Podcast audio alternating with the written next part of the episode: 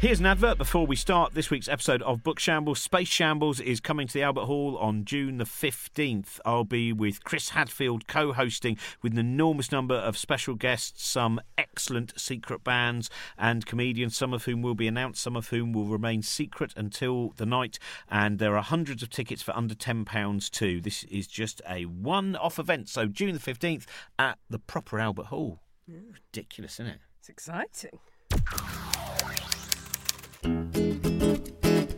Welcome to uh, Book Shambles Extra, coming from backstage of the Stand Comedy Club in Edinburgh, uh, where I'm with um, Ian Rankin. Right, so we've just been talking about the great American novel while we were uh, while I was having my lime and soda. Um, what are the novel? What to you is a great American novel? Um, Catch Twenty Two is a great American novel. I mean, I don't know. I mean, it, it's a it's a an albatross that hangs around the neck of American writers because every American novelist is supposed to produce or try and produce the great American novel. I mean, it's been going since the 50s, the 60s. I mean, John Dos Passos had a go, um, Heller had a go, Roth had a go, mostly blokes. Now I think about it, it's a blokey pursuit, isn't it? The great American novel. Um, the great North American novel has probably already been written by Margaret Atwood, but nobody knows because she's Canadian. So, what do you think is her greatest? Uh... Well, Handmaid's Tale at the moment, you would think would be the one. I mean, Oryx and Crake, I think in the future might be lauded above even that. But I think she's just a very challenging writer who is also, I mean, she's manages to be intelligent, readable, clever, um, quirky, dark, funny. She just, she, there's nothing she can't do. See, that's she's an interesting example of. We were talking another thing we were talking about before we started recording this, which is about science fiction. And even though now it's kind of revered more than it was, I think still there is a sensation that ah, but science fiction's not as good as some, um, you know, drab, grumpy novel in which nothing much happens and uh, someone eventually dies of a very slow disease. But Margaret Atwood is also someone who writes in the science fiction genre and is you know, is it almost not people just go, oh, oh no, it is science fiction. We won't mention that part of it. Now, you know what's really clever? If you're a literary novelist, people say it's dystopian. It's not science fiction, it's dystopian. That's, that's the clever thing there. It's just a fine line, isn't it? A fine line. Um, and she's very good at a dystopian novel. I mean, it's almost as though this stuff is happening right now, right here, but it just happens to be slightly in the future. Um, she's, I mean, I, I've met her a few times, bless her, and she's very, she's much funnier than you think she's going to be. She's got that public image of being quite harsh and, and serious and everything else. But I've had some cracking conversations with her, and her husband's a bird watcher, which is lovely. She writes. I, I've read her. her there's two collections of essays that I've read. Okay. Just moving the microphone there. Yeah. there we go. Yeah, Oh. are you sure that's going to? Yeah, he's he's now placing or the microphone on top of a box of slides. Yeah, a box not really of slides, but Should I just hold it? Maybe. Would Let's just try it there. Let's Really? see how that's going to. Okay, I'm going to put my hand Let's here just in case it falls happens. over. No, because right. then if you put your hand there, you're right in front of the mic again, so it's made no, no difference. So, uh, another thing that we were just talking about as well, which is uh, the death of the novel. This weekend, the, the two days ago, uh, before this conversation, Will Self was all over the press as uh, saying the novel's over and, and done with it. But uh, is it? It's a fantastic marketing tool, you know. Um, every time Will, God bless him, has a new novel out, uh, he talks about the death of the novel. Um, is it? No. I mean, what he was saying was it's been a long time since there's been a water cooler moment, a novel that has made people go, you know, you go into work and everybody wants to talk about this book. Nowadays, you might be talking about a TV show or a film or a piece of music, but you wouldn't necessarily talk about a book. But he's talking about a certain kind of book. These water cooler moments still exist. They exist for things like Fifty Shades. They exist for things like Gone Girl and Girl on a Train. There's a whole welter of books out there, not all of them fiction, that people still feel compelled to discuss with their friends, to talk about online. Um, but, you know, he's talking about a specific ing-lit male um, novel. He's talking about him and Martin Amis, basically, and saying we don't get talked about as much as we used to. And I like Will. I mean, I think he's fantastic. I interviewed him once about um, Robert Louis Stevenson for a documentary. And we were up in his tiny wee office, which is at the top of his house in, in London, and completely covered in post it notes. And one of the post it notes only said in it, Haydn's nasal polyp. And I was able to say to him, I know something about that. Because um, I'd been looking into the life of um, a Scottish doctor who might have been the template or one of the templates for Dr. Jekyll, as in Dr. Jekyll and Mr. Hyde. And Dr. Hunter, as in the Hunterian Museum, had premises in London, and his wife was a member of the establishment. And she would entertain people in the front room, like Haydn, the composer who lived round the corner, while her doctor husband was in the back room carving up bodies. And when he found out that Haydn had a nasal polyp, he said, I can get rid of that for you, mate. Come into the back room. And Haydn said, No, I'm okay. Now, bringing that up in the Hunterian as well, I pres- have you read The Butchering Art? Yes, I thought you might have done. fantastic. What's really intriguing to me is there were two Dr. Hunters. They were brothers. One was based in Glasgow, one based in London. There are two Hunterian museums, the one in London, the one in Glasgow, both set up by these individual brothers. But the one in London is fascinating because his premises were on Leicester Square, which is pretty much where Dr. Jekyll says his lab is, and he bought it from a from another doctor. So Robert Louis Stevenson must have known the, the story of Dr. Hunter. And Hunter was incredible. He would be, you know, he would be hanging out with body snatchers. He needed bodies, and he would bring in the bodies in the back way, sort of by Charing Cross Road, bringing the bodies in by dead of night. Uh, and meantime, on Leicester Square, where the front of the house was, his wife would be entertaining. And there was one guy he was after called the Irish Giant. This guy was so tall that he could light his pipe from a street lamp without having to tip, go on tiptoe. He was like seven feet something tall. And he knew he was a perfect medical specimen. Um, and so he was worried that when he died, the body snatchers would get him. So he actually paid extra money to um, the, you know, the funeral parlour to say, when I'm dead, please make sure I do get buried. But Hunter outbid him. And so what was buried was a big coffin full of stones. And the Irish giant's body went to Leicester Square and was eventually dissected by Dr. Hunter. And the only way people knew about it was that he had a portrait painted of him, Dr. Hunter, and in the background was this huge skeleton hanging from the ceiling. And that was Irish giant. Isn't that great? I love these stories. Does it, do Problem with that is you couldn't make it up. But well, is that one of the things? Because the butchering art, which in fact there will be a book shambles with with uh, Lindsay who, who wrote it, which is filled with uh, this, the No Nose Club and the Cemetery Club, and some incredible moments of sucking pus out of the neck wound of someone who's being operated on. But is that one of the? I mean. You must sometimes. Are you drawn towards ever thinking maybe the historical novel? Would you do? Would you, you go towards historical fiction? No, I've, I did a couple a long, long time ago um, for Radio BBC Radio Four. I did a couple of um, historical dramas set in 18th century Edinburgh, um, and that was fine because I didn't need to do the research per se, because the listener does that for you. 1784 Edinburgh, and then just a chiming clock, and that's all you need, and a cockerel crowing. Um, to do it as a novel, I would have to know how many buttons were on a coat at that time. How, did you have buckles in your shoes or laces? Um, how much was a, a pint of ale? How much was it? Did people eat? What did they eat? Did they eat oysters? Did they eat bananas? I've no idea. I'd have to do all that research, and that would slow down my rate of production. So that's why I don't do it. And there's always, if you write historical fiction, there's always somebody waiting in the wings to say, "Yeah, I think you'll find they had two holes in their shoes at that time, not three."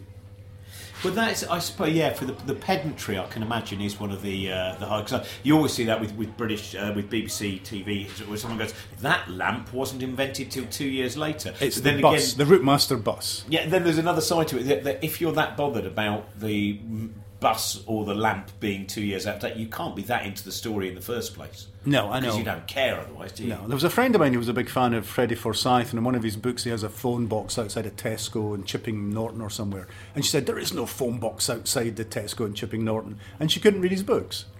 I just thought that's kind of ridiculous. That's- But, but, you know, writing about contemporary Edinburgh, I've got that problem all the time.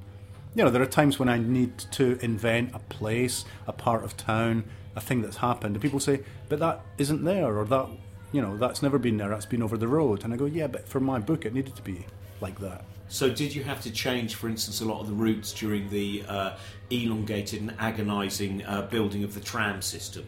Did you find that people, hang on a minute, he wouldn't have been able to go down that way for Rebus, five years? as far as I know, Rebus has never taken a tram. I've not taken a tram. I've never been in a tram. Um, but yeah, I mean, all that stuff about a real city, you've got to, oh, well, I better put in about the parliament, I better put in about the tram system, I better put in about this and that. And that can tie you down a bit, but, the, but it's lovely as well, because readers then come to Edinburgh and they go, oh my God, the Oxford Bar is real, Rebus's police station is real, that you know these places are real places, and so they start to get that suspension of disbelief. They start to think that even the fiction uh, could be happening, and so they become much more involved in the story. That is that, that ability of certain. There are certain cities. Manchester, I remember. Also around, for instance, Earl's Court. Once I'd read Hangover Square, Earl's Court becomes very different. You know, things that were previously bland. uh, th- that interesting bit of the fictional psychogeography. I mean, beforehand we were talking a little bit about Alan Moore's uh, Jerusalem, and there is that thing that after I finished that book, the first time that I went back to Northampton, it felt quite frightening because he has a block universe existing and it is filled with the ghosts of thousands of years. Mm. and you begin to see them. I mean that's yeah. a yeah and you've got layers. I mean this is the thing you get with psychogeography in the novel and in non-fiction is that you start to see the layers that we're we're just another accretion. That our civil our generation this part of time is another accretion. But there's all these accretions on top and there are accretions to come after us. And what interests me as a crime writer is, is the kind of con- connectivity between them. And in my crime novels, I do try and have a case from the past and a case in the present that at some point will interlink. There'll be a connection between them. So that I can show how Edinburgh has changed, how Scotland has changed, how politics has changed, how society has changed, social mores, uh, all of that. I can talk about the way that we as human beings have changed by just having two crimes in two separate time scales. So, in terms of your research, when you have you ever had a moment where you've finished the first draft and you thought, "Hang on a minute, I need to research this," and then has, has there ever been a point where it's actually led to you having to rewrite a book in a major way? Oh, not a major way, not a major way. But part of that, I think, is probably because I don't do the research until after the second draft, and by then I know what I need to know. So, if I did all the research before I started writing the book, I would maybe end off going down some kind of wrong passageway that I would then have to I would struggle to get back from. But I mean, I've just I've recently finished the second draft of the new book. It's going to come out in October, and now I've got a list of things I need to know to do with Rebus's health, to do with bits of Edinburgh, to do with police procedure. Now I can go and talk to the people I need to talk to and make sure those things are right before it goes to the publisher.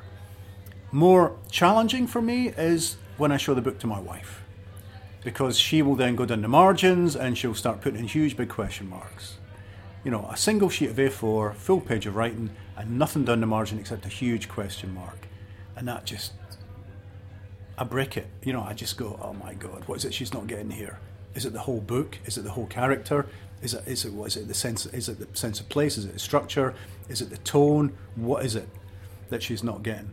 And that manuscript is waiting for me back at home. The second draft has been printed off. She's read it. I've not looked at the marginalia. That's sitting waiting for me back in the house. So tomorrow morning, thank you very much. Once I've enjoyed your humorous night, I will go back and start the third, well, start the preparatory work towards a third draft. What is the, in terms of, do you enjoy writing?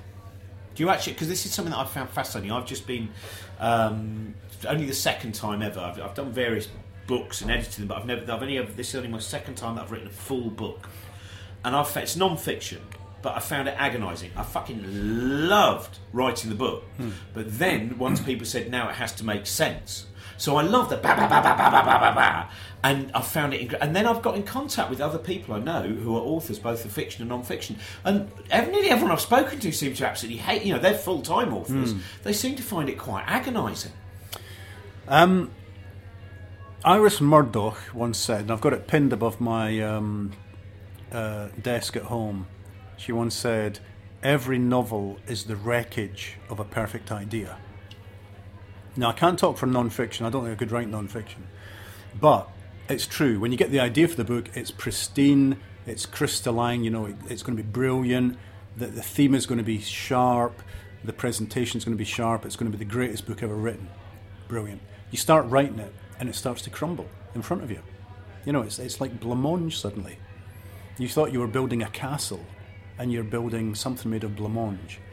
And, and the book says, I've got, an, I've got a different idea. You thought it was going here. It's actually going to go over here. We're going to go this direction now. And what I've learned is go with that. The book, there's a, kind of, there's a secret structure to the narrative, the arc of the narrative, that the book knows, but I don't. And sometimes it's only after the book is published. A couple of books ago, two books ago, a friend of mine said, he read, I've known him since school days. He said, Oh, this is a book about your kids leaving home. And when I looked at it, the book was full of father and child or surrogate father, surrogate child relationships. Lots of them, at least half a dozen. And it was written at a time when both my sons had left home, and you're starting to think, was I a good enough dad? Would I do things differently if I went back? Have I prepared them for the world? All these kind of things that are in your head subconsciously went onto the page consciously uh, in a kind of conscious fashion for other readers. I couldn't see them, but readers could see them. And that's really interesting. I thought the book was about something, it was actually about something else, at a deep structure, at a deeper level. So the book's got an idea where it wants to go, the book's got an idea of what it's about, but I don't know that until the very, very end of the process, mm. and sometimes long after the book has been published. The tenacity is the thing that I think that's what I've discovered is 3,000 word pieces, fine. 80,000 word pieces, I'm too much of a flibbity gibbet. So that's what I find interesting. Is how did you find? Have you improved? How have I mean just the practice of, of, of writing, that ability to go, hang on a minute, I can't go off on that tangent because I have to deliver this to the reader. This is where the momentum that I well, need. I mean, I'm not a literary novelist. I'm a, I'm a crime fiction novelist. I'm a commercial fiction novelist. So what I've got to try and do is is is is walk this tightrope. I want each book to be as good as it possibly can be, each book to be better than the book before. I want to be able to deal with big themes. I want to feel like I'm writing serious fiction. Publisher wants something that's going to get to number one. Mm. And readers often want the book to be quite similar to the book before. You know, I've got the same character, they're all written about the same city, they're all crime fiction, there's usually a murder at the start. So there are, there are, there are limitations there. There are kind of structures inbuilt, hardwired. Um, but I like that. And I like the fact that with the crime novel, which is a pretty s- serious structure crime investigation resolution, beginning, middle, and end within that, you can do a hell of a lot. And you can talk about big themes, you can talk about big moral issues, big questions, you can do all of that. Um, but some people would find it constraining. They would find it constraining. The first draft, to get back to something you asked earlier, I find exciting because I don't know where the book's going to go. I've not done much of a plan beforehand. So I'm sitting there, I know as little as my cop. I've got a cop at the start. Oh, there's a murder. Who did it? I've no idea. Let's introduce some characters. Who's that? Did they connect to that person? Were they there that night when that happened? I don't know. Maybe find out later on. Two thirds of the way through the first draft, I suddenly go, aha, it was you. I don't know who the killer is. It was you because of X, Y, and Z. And then second and third drafts are me making it look as though it was always meant to happen. But there's an awful lot of accidental stuff in there. There's a lot of accident. And sometimes the book will say, let's go on this tangent here. This character you thought was interesting, let's get rid of them. They're not interesting. This minor character, they're really interesting. So let's follow them. And I love that. I love that. And within that quite hardwired structure of the crime novel, um, I've never felt there's stuff I can't do. And if I got an idea for a book that couldn't be a crime novel, I would write that book. But all the things I've wanted to explore about the world, all the things I've wanted to explore about contemporary Scotland, politics, society, economics, the haves and the have nots, big moral questions of good and evil, the crime novel's been perfect. On Spotify, how many people have put up Rebus playlists? I don't know. I was just presuming that I'm there must be. I was just just talking. I was suddenly thinking, I bet that's part of the game because that seems to be so. There is a people. Rebus playlist on my website, I think. So if you right. go to theianrankin.net, I think I've put together a Rebus playlist. And this new book, the one that comes out in October, is quite unusual because the title doesn't come from a song. Mm, I think the last five or six or seven books, the titles have all come from songs. This one's going to be called "In a House of Lies," which should be a song maybe I'll get in touch with some music musician mates and see if they'll do it for me. Um, but I just I, I, gave my publisher half a dozen titles, and the one they really liked was "In a House of Lies," and I thought, okay. I had no idea why it would be called House of Lies, but the plot told me that eventually. the uh, we would, in terms of the genre of crime fiction, how has it changed since you began? We were talking before about science fiction and horror in terms of, I, I would say, the critical approach to it, or how you are. You know, I, I, I'm just wondering. I don't know, but it seems to me that, for instance, things like the work of Raymond Chandler, there was a point where not really it came back into fashion, but it seemed to get reread beyond those people who admired and already respected it. Yeah. I mean, when I started off, I mean, 87 was the first Rebus novel. Um, you know, crime fiction in the UK was basically Ruth Rendell, Ruth Rendell and, and P.D. James. And behind them people like Colin Dexter and Reginald Hill. Um, and then suddenly these young Turks started arriving. There was me and Val McDermid and a bunch of other writers who partly looked at, at film and TV for their inspiration, partly looked across to America. So the books were gritty and urban and noir. Um, they weren't the kind of classical English whodunits with kind of spinsters investigating poisonings in churches. They were much more about kind of what was happening on the housing estates. Um, they were quite left wing. Um, and and they were just they felt kind of fresher and a bit exciting and a bit challenging. Um, in Scotland, there was no tradition of the crime novel per se. We had no Agatha Christie, um, and so there was a freedom to, to to invent or to reinvent the crime novel because we didn't feel we had to write in any kind of specific tradition. But now, when you look around in Scotland, it seems like a very Catholic with a small c kind of genre because you've got you know cozy crime fiction, hard-boiled psychological, historical, crime novel set in the future. All kinds of stuff is there because there's no model. There's no model. There's a freedom to make your own model.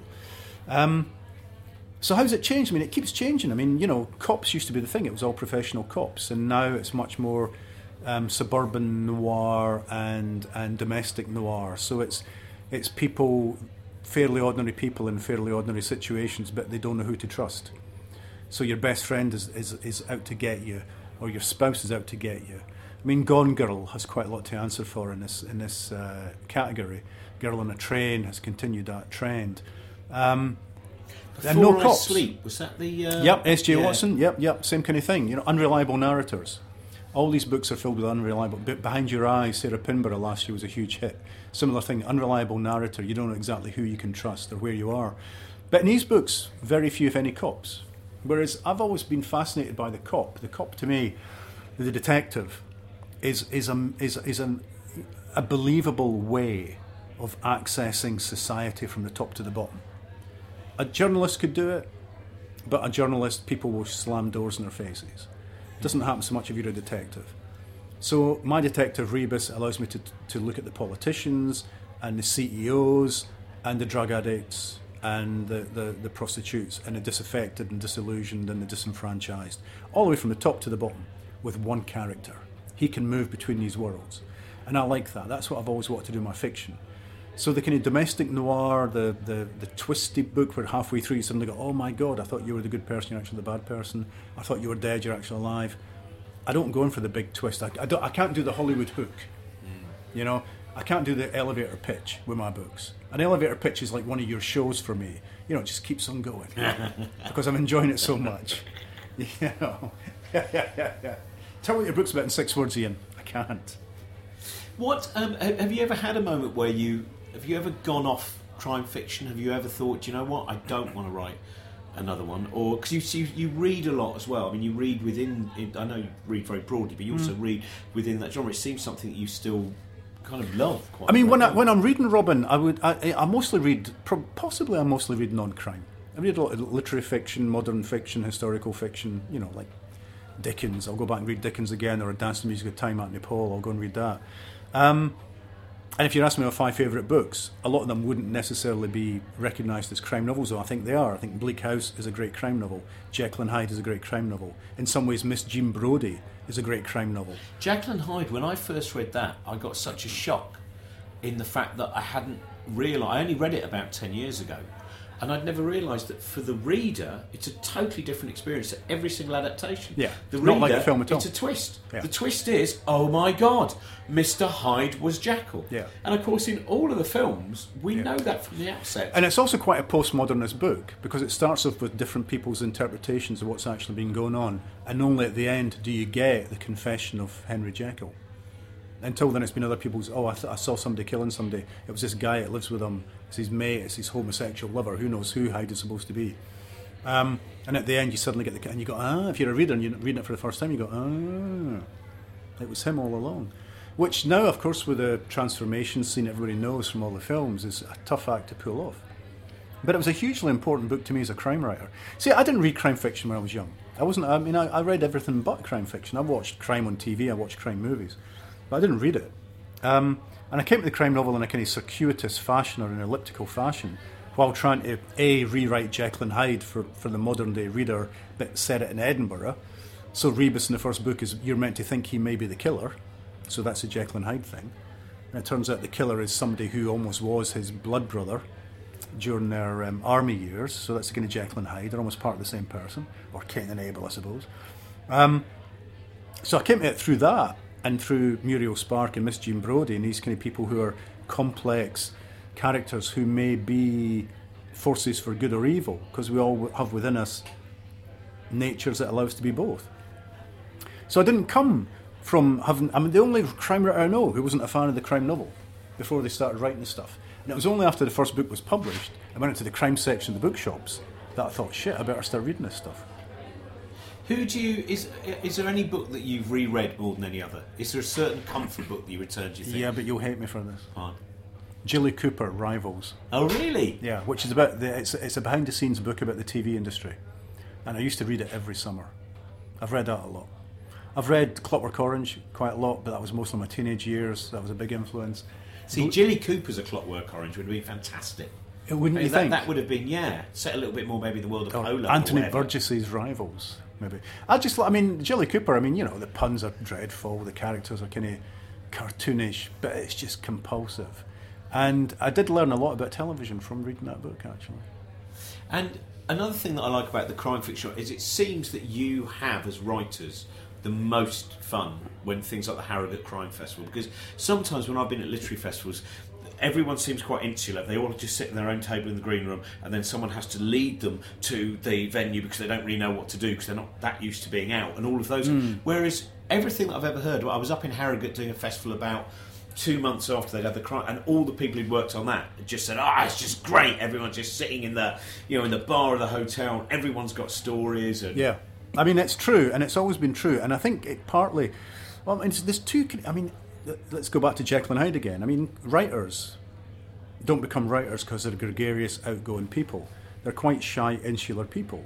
They're like me. You know, at high school, they wanted to go home, sit in their bedroom, listen to Pink Floyd, and write poetry. And then somehow, when they get a book published, you have to go into the world and talk about it. And you go, that's not what I got into this game for. Mm. But eventually, if you stick around long enough, you learn that you, you, you, that's what you have to do.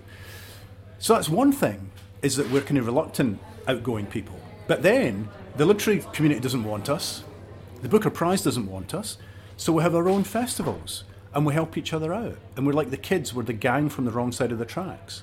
You know? So the kind of literary authors are over that side of the tracks at the private school, and we're over here this side of the tracks with fish and chip shops, um, and the kind of bucky, you know, a bottle of Buckfast in our back pocket, and we've got our own wee festival, and we all help, each other out as much as possible. We all read each other's books, and when we get together, we do we just close the bar.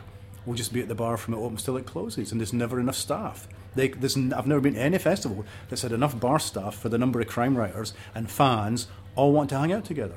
And it's you know there'll be Lee Child will be there, and you know like these mega million selling authors just hanging around. Fans are chatting to them.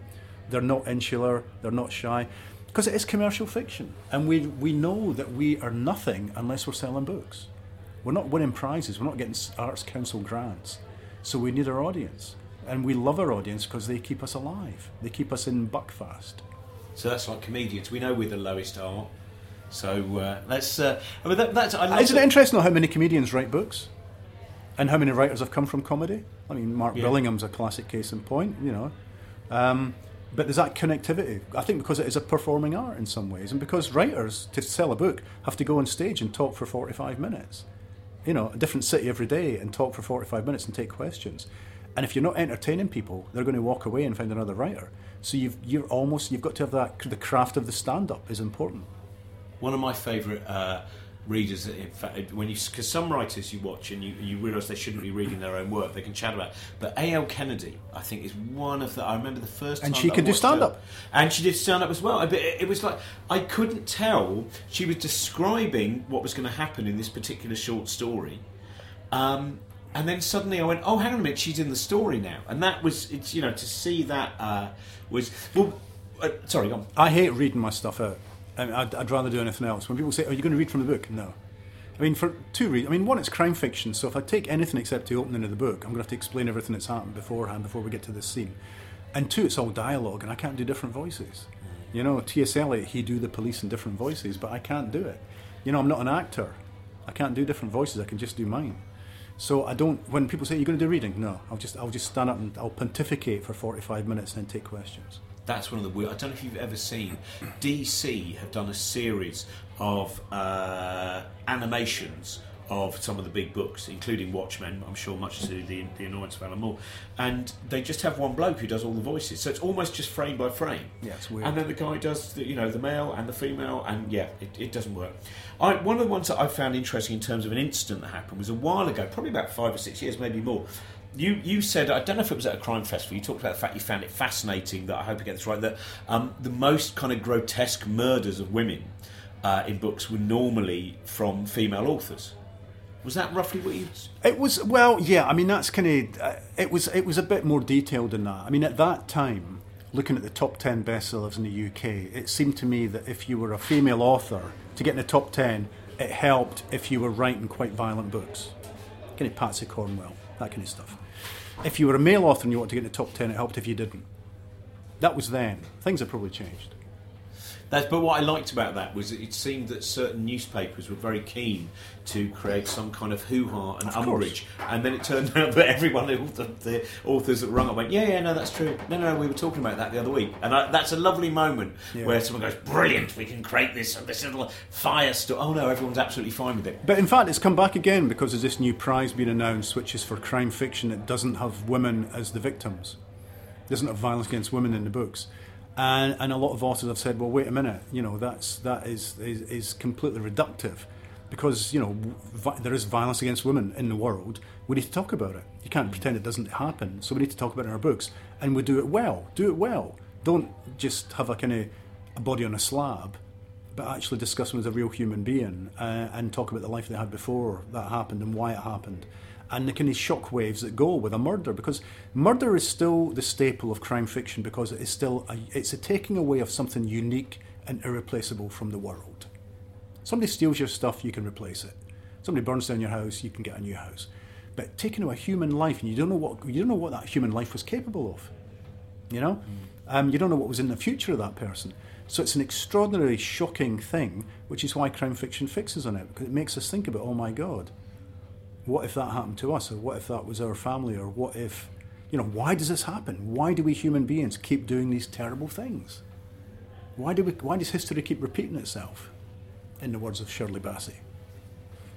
The um, just one more because I've got to go on in a minute. You've got to go on in a minute. The uh, but we were also talking before about Anthony Burgess, and you said you wanted to talk about one of your favourite novels was. Uh, Well, yeah. Anthony I- Burgess. Well, originally I thought we were going to talk about my five favourite novels, and I was going to go through Jekyll and we'll and do Hyde. that when no, no, do, no. the, do the Fringe. I was You going to go. do I was going to go Jekyll and Hyde. I was going to do Jean Brodie. I was going to do Clockwork Orange, Bleak House, and probably Laidlaw by Willie McIlvanney or something. See, it's lucky we didn't do it. It would have taken no time at all. I It know, would have been I a know. very But I would have, but, but no, it'd been a lovely, there'd been a lovely elegance to it. There'd been an elegant lead up to it, and then it, it was all segueing nicely. Don't worry about it.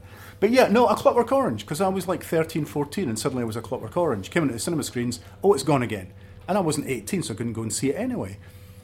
But um, several things. I mean, one was that it was about violence. It was about the kind of Doc Marten type bother boys that I knew, 73, 74, in the kind of working class village where I grew up. Skinheads and suedeheads and Harrington jackets and um, Doc Martens. It was about that kind of culture, but it was written in a very elegant way. It was a beautifully written book. It was a very structured book and it was a very poetic book. Uh, Very postmodernist in its use of language and, and, and stuff. Um, and and I couldn't see it. I wasn't old enough to go and see it at the cinema. I wasn't 18, but nobody stopped me reading the book. So from a very young age, I got the feeling that that fiction, literature, was something really exciting that I could get access to. I couldn't see The Godfather at the cinema. I could read the book. I couldn't see um, French Connection. I could. Re- I couldn't see The Exorcist. I could read the book. Nobody stopped me reading those books. And so fiction for me has always had that bloody excitement about it and it's never stopped. It's never stopped. But it did kind of start with the Clockwork Orange, and I've still got my copy that a mate lent me at school, and it was his big brother's copy, and his name's still on the front of it, and I still uh, he's got to get it back at some point. I love that the contraband, that sense of things that you really feel that you shouldn't be allowed to Yeah, read, yeah, but you are. Um, thanks very much. What's your new book called, by the way? You were going to. Uh, but, but uh, I did tell you, didn't I? Yeah, it Uh, was- it's it was called, re- you revealed um, it. in a, in a house of lies. In a House of Lies. Oh, and one other thing, you said that when you were on a good read, uh, the book you recommended, the other two people uh, dismissed it, said it was rubbish, and I think it sounds fantastic. What was that? Uh, that was The Islanders by Pascal Garnier. Because you're worth it. right, that's what I'm going to read next. The. We brought in a new series of tiered rewards, including behind-the-scenes stuff, live YouTube Q and A's, and a book club with Robin, Josie, and special guests. I am Robin, by the way, but it's the way it's scripted here. Anyway, gig tickets, tote bags, and be a guest on Book Shambles. That is also another possibility. So go to patreon.com forward slash book shambles or cosmicshambles.com. This podcast is part of the Cosmic Shambles Network.